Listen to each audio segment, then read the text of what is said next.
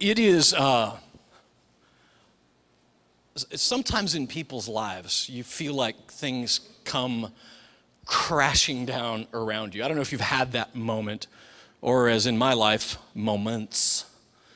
Uh, but sometimes things kind of come crashing down around us. Now, sometimes it's you yourself that comes crashing down. Uh, as this guy learned, this is actually live footage from the parachute jump that happened uh, two weeks ago from when our guys and girls went parachute jumping.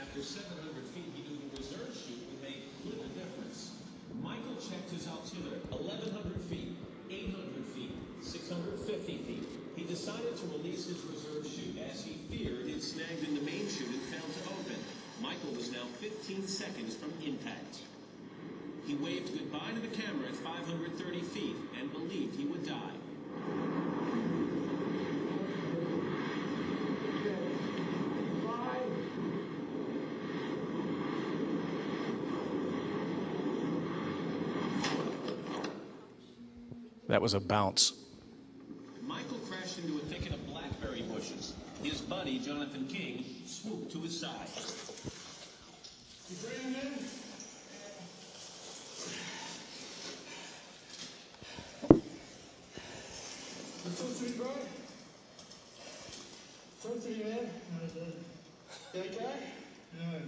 Not okay, but incredibly, Michael Holmes was alive.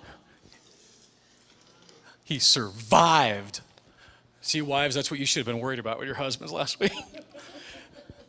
crashing down around you, or sometimes it's you. For me, my crashing, first crashing down that I remember was in fifth grade at the Lincoln Park Pond in Superior, Nebraska. It was uh, March ish, which is just early enough where there's ice on the pond. And I had accepted a dare on behalf of uh, my buddies Troy uh, Covey and Marcus Gonzalez to walk across the frozen pond. And if you've ever done this, if you're like a northern persuasion, you might for, like you might recognize the familiar cracking sound that happens. And that moment of cracks and then the you're sizing up which way I could get to fast enough. And as I was sizing that up, it went and I was uh, neck deep in uh, what appeared to be very cold, although it felt hot, as I recall, water. And all I could think was, oh, I'm going to be in so much trouble. Um, I mean, it didn't even occur to me I could die. It was like, but if my dad got a hold of me, then th- that was an option. So I basically spent my, my, I think it was Marcus Gonzalez grabbed a tree branch and reached it out across and, and pulled me out. And I basically spent the next couple hours uh, stripped down to my tidy whities, and we'd made a little campfire uh, so that I could dry my clothes so that my parents would never know what I had done. and I didn't tell them until long after I had graduated that I had actually done that. There were many things my mom, uh, it was actually, uh, honestly, when my mom passed away, it might sound cheesy, but I was really, that was one of my prayers. God, don't tell her everything. I, I know, fully knows, you're fully known, but there's, don't. There's a couple things. So, falling out of a plane, falling through ice, but I think this one tops it all as far as crashing down around us. This was in Seattle, Washington. Uh, Leroy and Jerry Cinnamon. How about that name? We're home watching the Seahawks get demolished on TV when, when the thing landed in their living room, it says. This is a quote from Jerry. I thought that he fell through the attic, said Jerry, whose husband had just left the den where the family was watching the game. Quote Leroy, it made one great big kerbang, and we thought something had exploded. When they rushed into the living room, what they saw were chunks of green blue ice scattered everywhere and a three foot by two foot hole through the ceiling and the roof of their one story home. Firefighters who responded from King County Fire District figured it had to be one of two things, the cinnamon said. Either it was frozen waste that fell from an airliner or a meteorite from space. When the pieces of the thing started melting, however, there was no doubt about what it was. Quote, Jerry, it stunk real bad. Sometimes things kind of come crashing down around you, causing a pretty big stink. And I look at Acts chapter 23, and I kind of wonder if that might be how Paul felt. Because he had, if you remember, always had a desire to go to Jerusalem. From the moment that he was called by God, stopped on the road at Damascus, he had this heart to go to his people, to the Jews that he had cared deeply about them. And if you remember in Acts chapter 20, there was about a 20 year period of time where Paul had ultimately relented and, and spent what would be about 20 years ministering in southern Europe and Asia, which is now Turkey, and three different trips that were real fruitful. But in chapter 20, he picks up again where he's like, I, I need to go to Jerusalem, God. And I don't know if, if that's your story. I know that it's been mine. It's like, I, I know you want me to do this, but I got a better idea. Like, and, and if, you, if you're Paul, it makes perfect sense. He would actually say that. He would say in, I think it's Acts chapter 21, where he would say, but I, I was, he was telling his story, I'm called. I, I, was there when they martyred Stephen, and I, I'm one of them, and I was, you know, he, he was listing off his qualifications, and then I love the, the verse where, and then, but he was recounting the story, and then God told me, depart it to the Gentiles, go. And so finally he did. But here he is being drawn back. And then he would say on this, which would be his third missionary journey, that he was going to Jerusalem. And he said, Every city that I came to, I was told there's going to be trouble in Jerusalem. You're going to get beat. If you go, in fact, Agabus, if you remember, the prophet who correctly prophesied that there would be a famine in Jerusalem, said, Don't go. Because whoever, and you remember, he, he took the belt, Paul's belt, and he tied it around his wrists and said, Whoever this is, whoever owns this belt, this is going to happen to you. And Paul looked at that and said, I'm going. And they basically said, Look, it's against my will, but go. And when I hear those words, if you go, it's against my will, I actually, it takes me back to a moment where I woke up on a sidewalk in Hebron, Nebraska.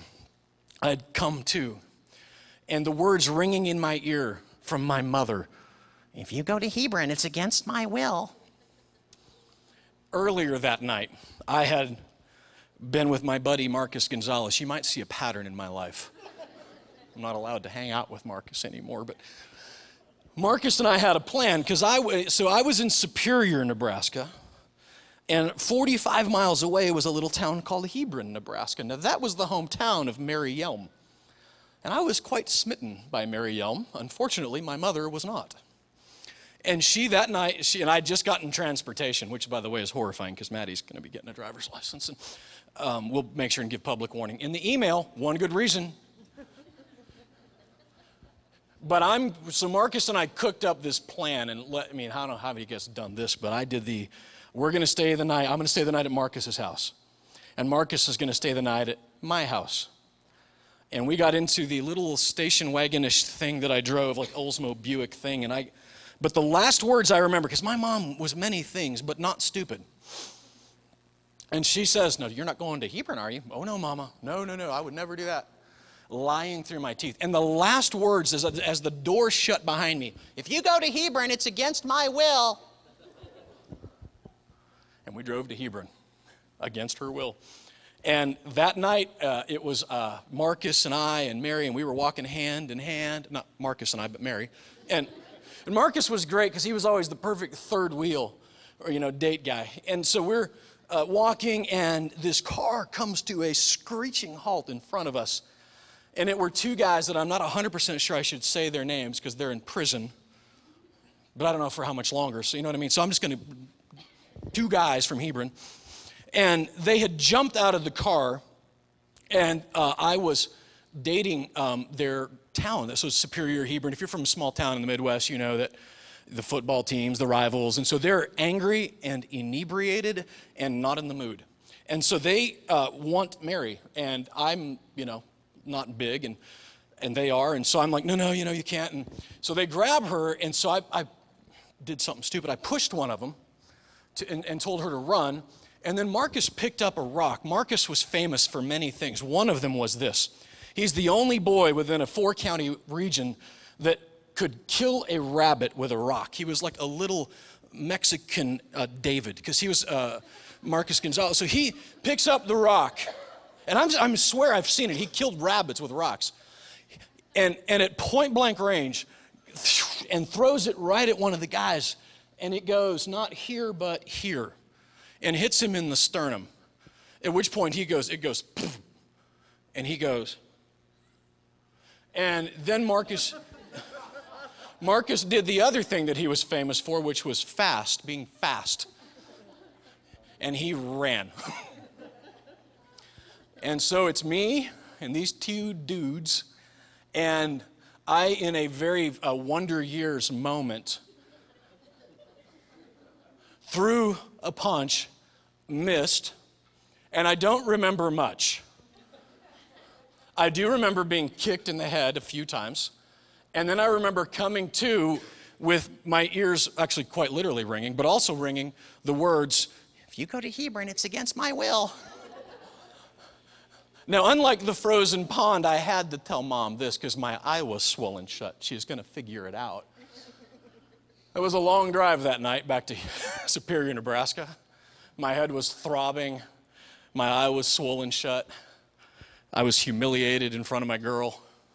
It's no fun to get beat up, right? In front of her. And, and nothing to show for it. I wonder if that's maybe how Paul felt because he would say, I go to Jerusalem.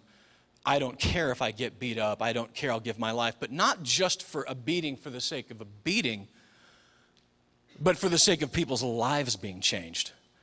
And he arrives in Jerusalem, and that first sermon that he preaches, he stands up and it causes a giant stink. It's going to cause a huge riot.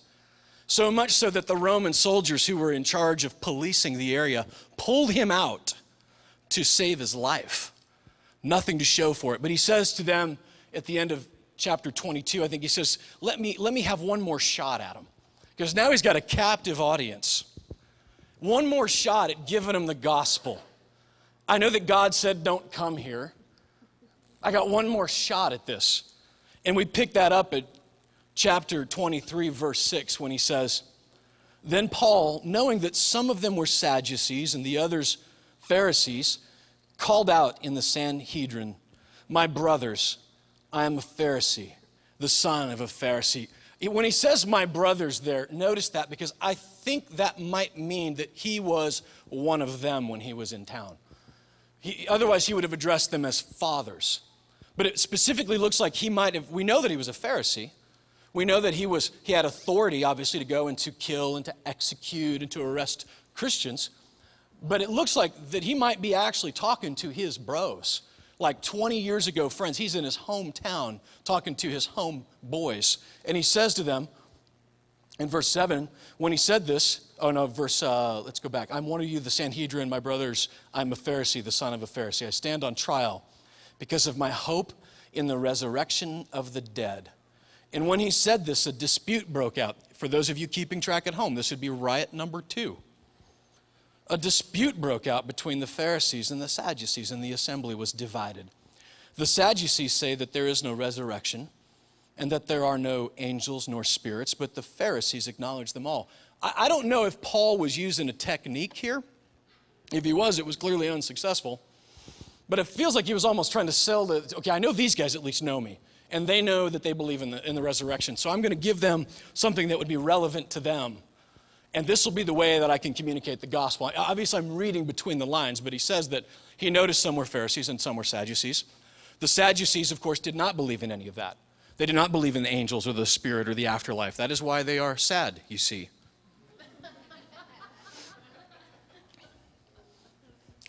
Seminary humor. So he um he speaks to the Pharisees, causes a giant riot, accomplishes nothing except for a huge fight, and finds himself in the same position where the Romans have to go in and pull him out because they're afraid he's going to die. It says, verse 9, there was a great uproar. Some of the teachers of the law who were Pharisees stood up and argued vigorously. We find nothing wrong with this man, they said. What if a spirit or an angel has spoken to him? And then the dispute became so violent that the commander was afraid Paul would be torn to pieces by them. He, excuse me, ordered the troops to go down and take him away from them by force and bring him into the barracks, which otherwise known as jail. Paul is uh,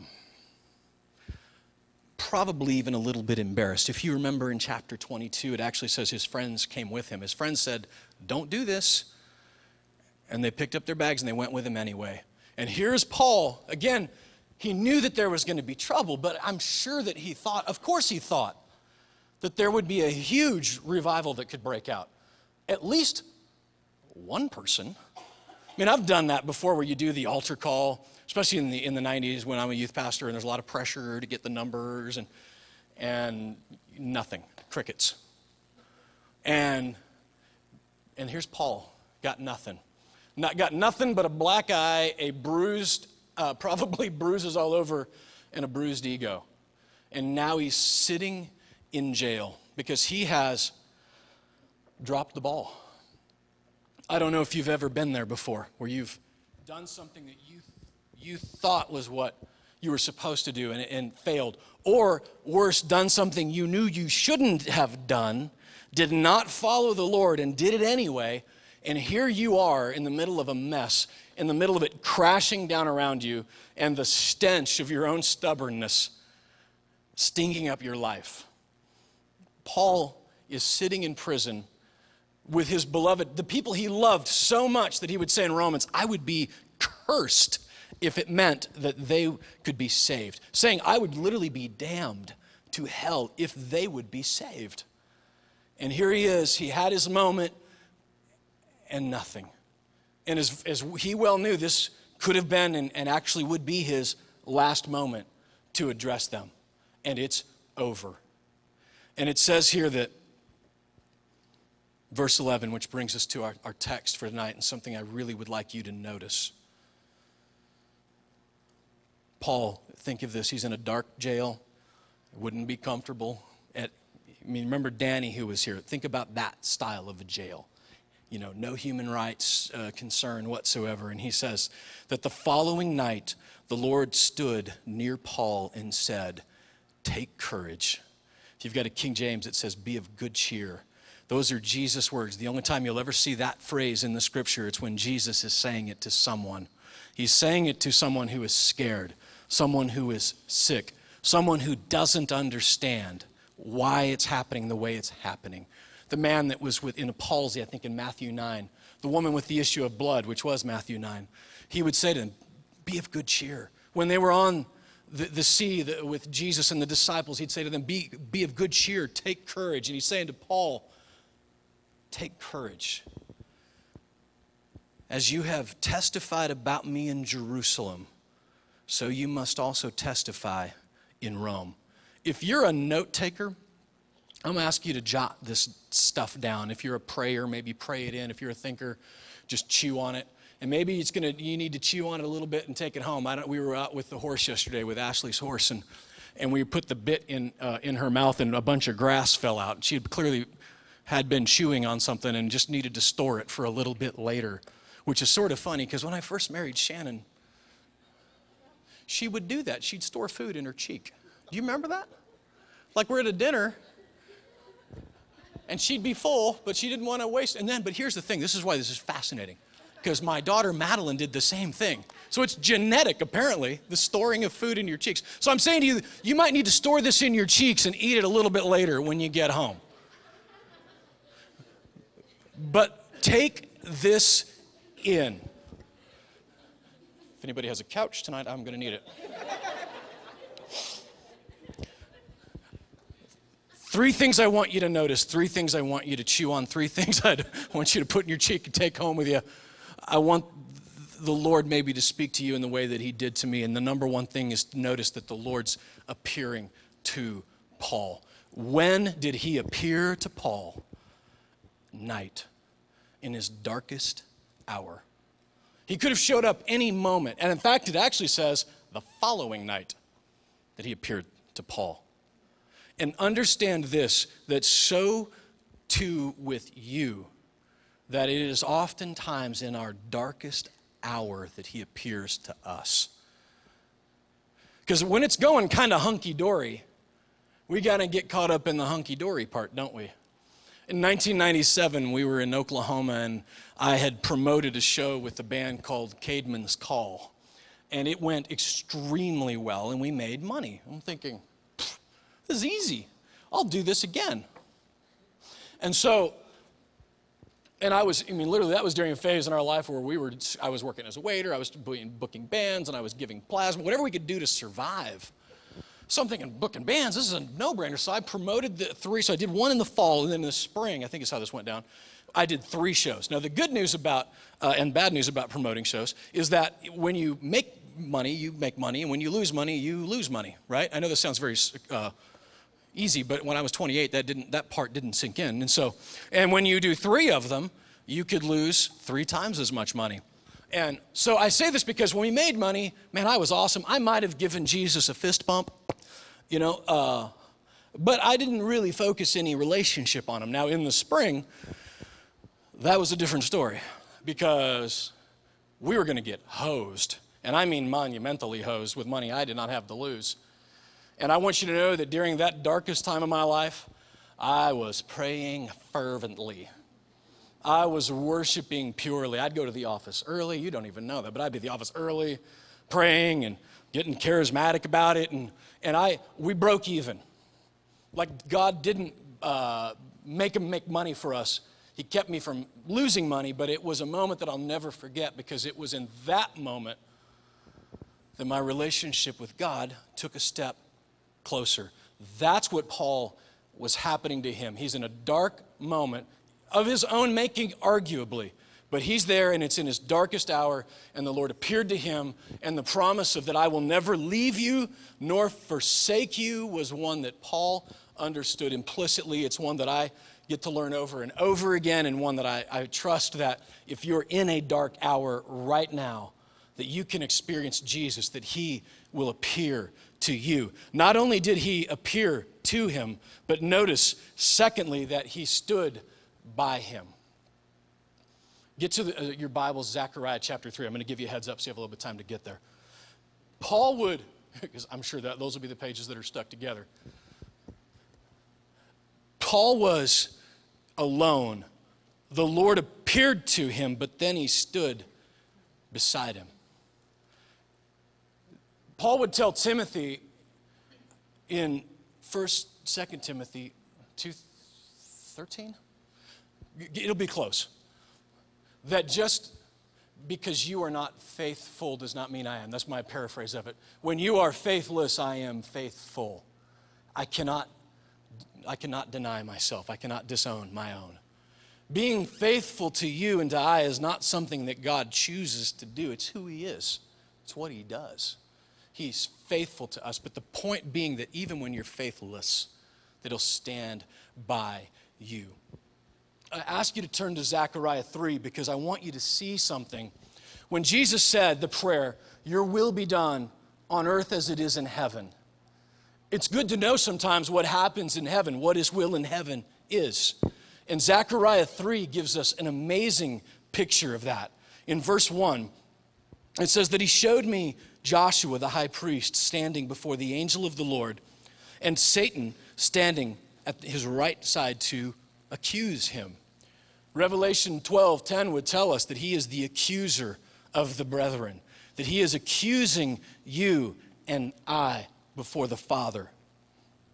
And the Lord said to Satan, The Lord rebuke you, Satan.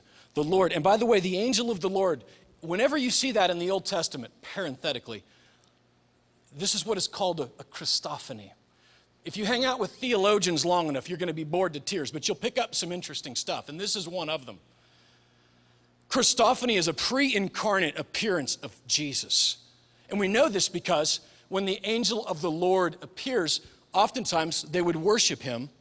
And if it was an angel, just a regular angel, they would rebuff the worship. But the angel of the Lord received worship. That's important because this is a picture of heaven and Jesus standing beside us as our advocate, is what John would call him, our lawyer.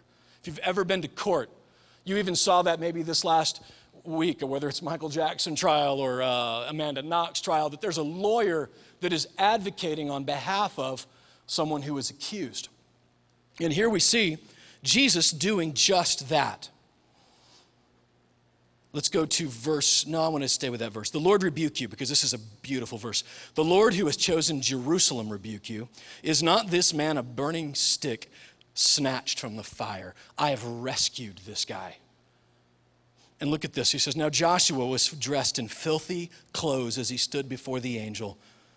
Because the, the finest clothes that we have, the, the, the robes of a royal high priest, would be rags in the sight of our Father. That's how perfect he is and how much we need him. And he would say to him, to dress him, everybody there, dress him, take off his filthy clothes. And then he said to Joshua, See, I have taken away your sin, and I will put fine garments on you. And then I said, Put a clean turban on his head, put a, a, clean hat on him. So they put a clean turban on his head and clothed him while the angel of the Lord stood by. A picture for you and me, because look where the angel of the Lord stood in verse 5. While the angel of the Lord stood by. The, Satan is not standing by him anymore. It's the angel of the Lord. It's Jesus standing by you. Just like he did for Paul, that he would stand beside him. And here's what I think often happens the enemy will come and lie and say, he blew it. Paul was stubborn. Now, you might say, Darren, that's true. He was. That's not a lie. Here's why it's a lie. When Jesus went to the cross, what he did was pay for our sins and washed them away. The reason it's a lie is because it's not there anymore. In a trial situation, the case is dismissed because of lack of evidence. It's gone.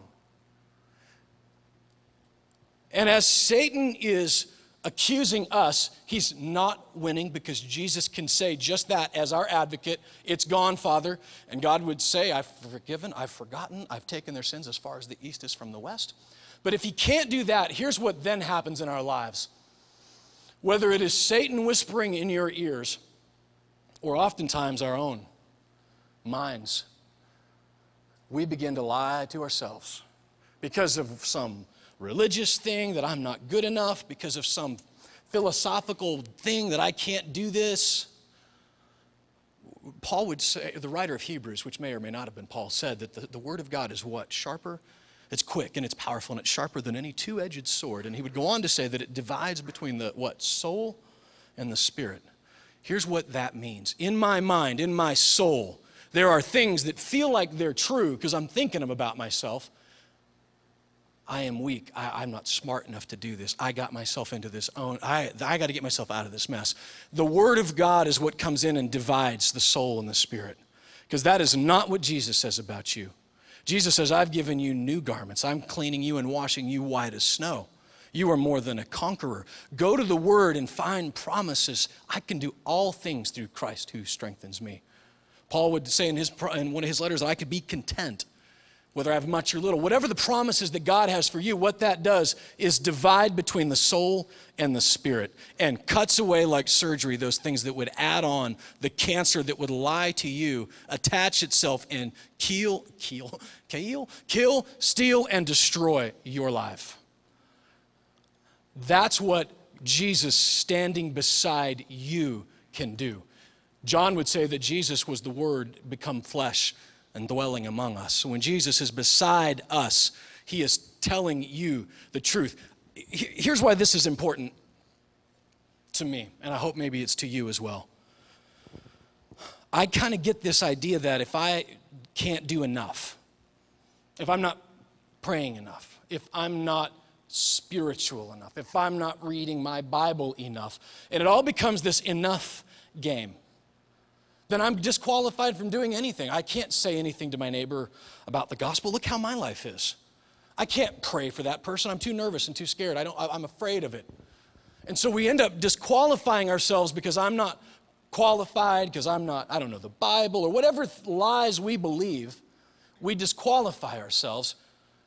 And then we think, well, since I'm not doing something big, I don't pastor a church, I didn't go to Haiti, I didn't go to Africa, that I'm not doing anything for the kingdom. And we begin to just bind ourselves up. I don't know if you know what the word religion means, but that's what it means to tie up. Well, literally, by the way, tie up.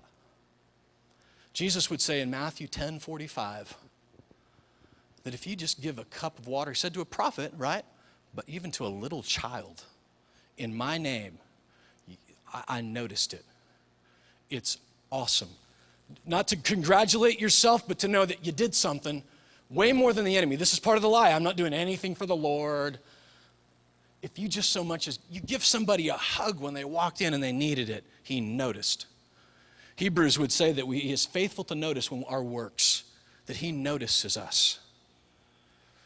In Matthew 25, a little bit later, you can write it down, and there would be this parable of the talents, and you might remember this that he would give his talents to 10. This is a story of the master that would, uh, had three servants, and he would give 10 talents to one, a talent equal to a year's salary. And he would give five to another, and then he would give one to another and that when he returned, that the guy with 10 doubled his money. The master said, Rock on, that was awesome. And then he, the same with the guy with five. But the guy with one, and I kind of resonate with that guy because, and maybe you do too, because a talent, if it's, if it's one year's salary, I'm not even sure we have one talent, right? You know what I mean? There's more month at the end of your money, or your money, whatever the Ramsey thing is. You're, I don't even have a talent to last a year what good am I? And what can I do? And so I'm going to hide it. And what's interesting is the servant would say to him, Lord, I knew that you're harsh and that you have sown. You know, I'm going to read this to you because I don't want to get this wrong. This is really important. That you reap where you have not sown. Verse 24 25, you can go there later. Then he, the man who received one talent came and said, Master, I, I knew that you were a hard man. King James is a harsh man. Harvesting where you have not sown, and gathering where you have not scattered seed. So I was afraid and went out and hid your talent in the ground, and see, here is what belongs to you. That used to scare me kind of bad because here it is in the Bible, he's a harsh man. But notice what the master says back to him.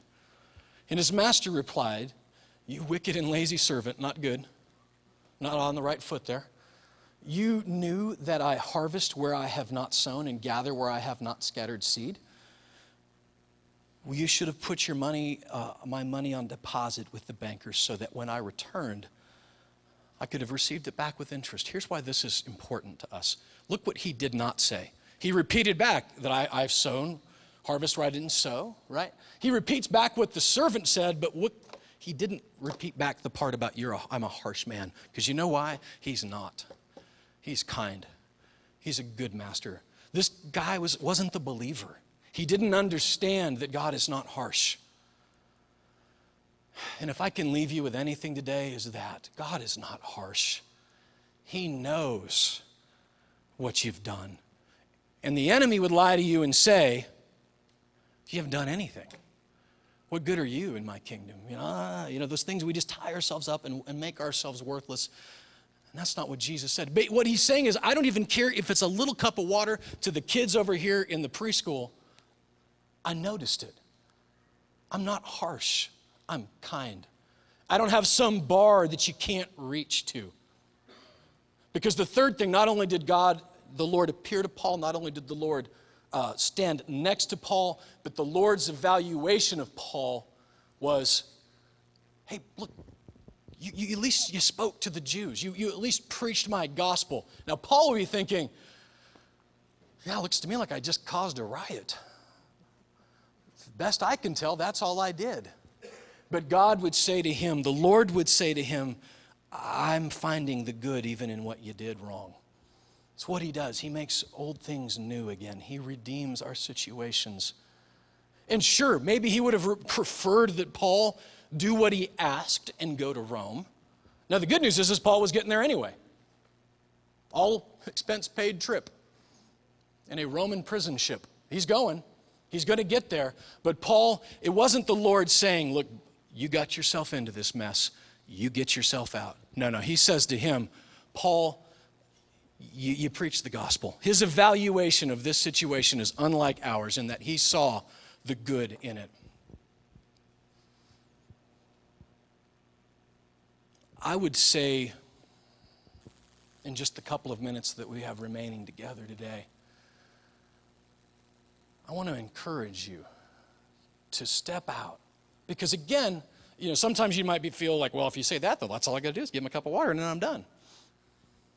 It's why religion is so dangerous because we, we want it to be big and grandiose, and so we, we sort of put these rules in place and policies and make you can't do this unless you've gone through the membership classes, or you can't, you know, uh, clean the church if you're not a member. All this crazy stuff that we do, putting all these hoops and hurdles and fences you got to jump over to get into the body, make us feel like we're disqualified. I didn't go to seminary.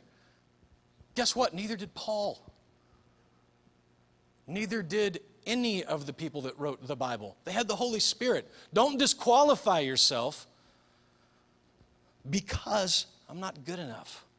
Because even in this situation, I bring up the Paul situation because I think an argument can be made that he legitimately blew it. And God still appeared to him, stood by him, evaluated him, and said, It's okay. Jesus didn't make his, the disciples go through membership classes. He just sent them out and they did stuff. And sometimes they did it wrong. They came back and the demon didn't come out. And he said, Yeah, well, okay, let me show you why. And here's what happened. And then Jesus and the demon came out. Or, I mean, one moment, Peter draws his sword, chops the guy's ear off, which means he wasn't aiming for the shins, if you know what I'm saying. He was playing for keeps. And Jesus is like, No, no, no, no. He, you know, I apologize. He put that back on. And, and he says, That's not how it's going to be. And sometimes I think that because we think we're going to blow it, we just don't do anything because I'm afraid I'm going to mess it up. Well, newsflash, you probably are. We're 18 months in, and I don't think I could put the mistakes on one page. Probably it would take a, a long list of mistakes that, that I have made in this journey. And some of them I look back on going, oh, wow, that was stupid. And the good news is there's some things we did that were genius that we had nothing to do with. The Lord gets in all of it, and He's not looking for us to do it perfectly. He's just looking for us to take a step, knowing that He can redeem it. And I promise you, He does it this way because it's part of our walk with Him is the risk. Part of our walk with Him is taking that step of faith. Not knowing whether or not it's going to be good or bad, whether it's the right thing to do or I should maybe not. And we always talk ourselves out of it, right? Oh, I don't want to, that person looks like they need a hug, but that might be weird. I really should say something to that dude, but oh, that's kind of weird. I don't know him. And you talk yourself out of it. And, and, and, here's the thing that we talk ourselves out of it. I mean, what's the worst that could happen? You prayed for somebody. That's it. That's the worst that could happen. You know what I mean? We talk ourselves out of it, and, and the, the peace that I take from it is when I do it right or when I do it wrong, Jesus will appear to you even if it's in the darkest hour and you messed it up. You moved to town because you're going to get your music thing going, and here you are working as a waiter. Man, may the Lord appear to you today. May He speak to you. May He evaluate your situation in the way that He sees it, not the way you see it. My job that I took, I, I, I took this, made this career change, and it's been an unmitigated disaster. It's my own mess. Man, might the Lord appear to you might He stand by you. Might He evaluate your situation, not in the way you see it, but in the way that He does. And might you, at the end of all of this, be able to say, Good cheer. Good cheer, Darren. Pucker up, little camper. It's not so bad. Good cheer to you and to I. Take courage. It's going to be okay. And those little things that we've done that we didn't think mattered, man, I tell you what, they matter. I don't have any money. So what? Be of good cheer. Move into whatever God is calling you to do. I know this. Notice in the parable of the talents what you did not see a servant with no talents. We've all got something. There was none with zero. And he would say, I often wondered, why did he give the one to the 10? Because if I don't have any. But he's saying, is I notice even the little things, and the guy could have doubled it. It's still doubling your money. One plus one is what? Two. It's double. We all have something we could double in the kingdom. All of us. And as our uh, musicians come back to worship with us just a few minutes more, might you be of good cheer this morning? I know some of you moved here from a long ways away and you might be questioning whether this was the right thing. Some of you have a job situation that isn't working. Some of you have a marriage situation that isn't working. Relationships, a sickness, and the words of Jesus, if nothing else, would ring in your ears today to be of good cheer. That He wants to appear to you, to stand by you, and speak over you and evaluate the situation in the way that He sees it. Father, we ask for your word to be a lamp to our feet, that it would shine and illuminate into our situation. Lord, I know that whatever situation that anybody is facing, including and not limited to me, that you shine your light into it and you can find the good. Your promise was that in all things that you will work together for the good of those that love you. Might you show us that today, your evaluation of my situation, your evaluation of their situation. And I believe that you're going to speak to some of us right now as we worship. I believe that your spirit will do what you say. It'll, you'll speak to our hearts and our minds and face a situation, even if it's one of our own making, Lord, that you can look into it and find the good in it, to evaluate it, that we could be of good cheer. It's in your name that we pray. Amen.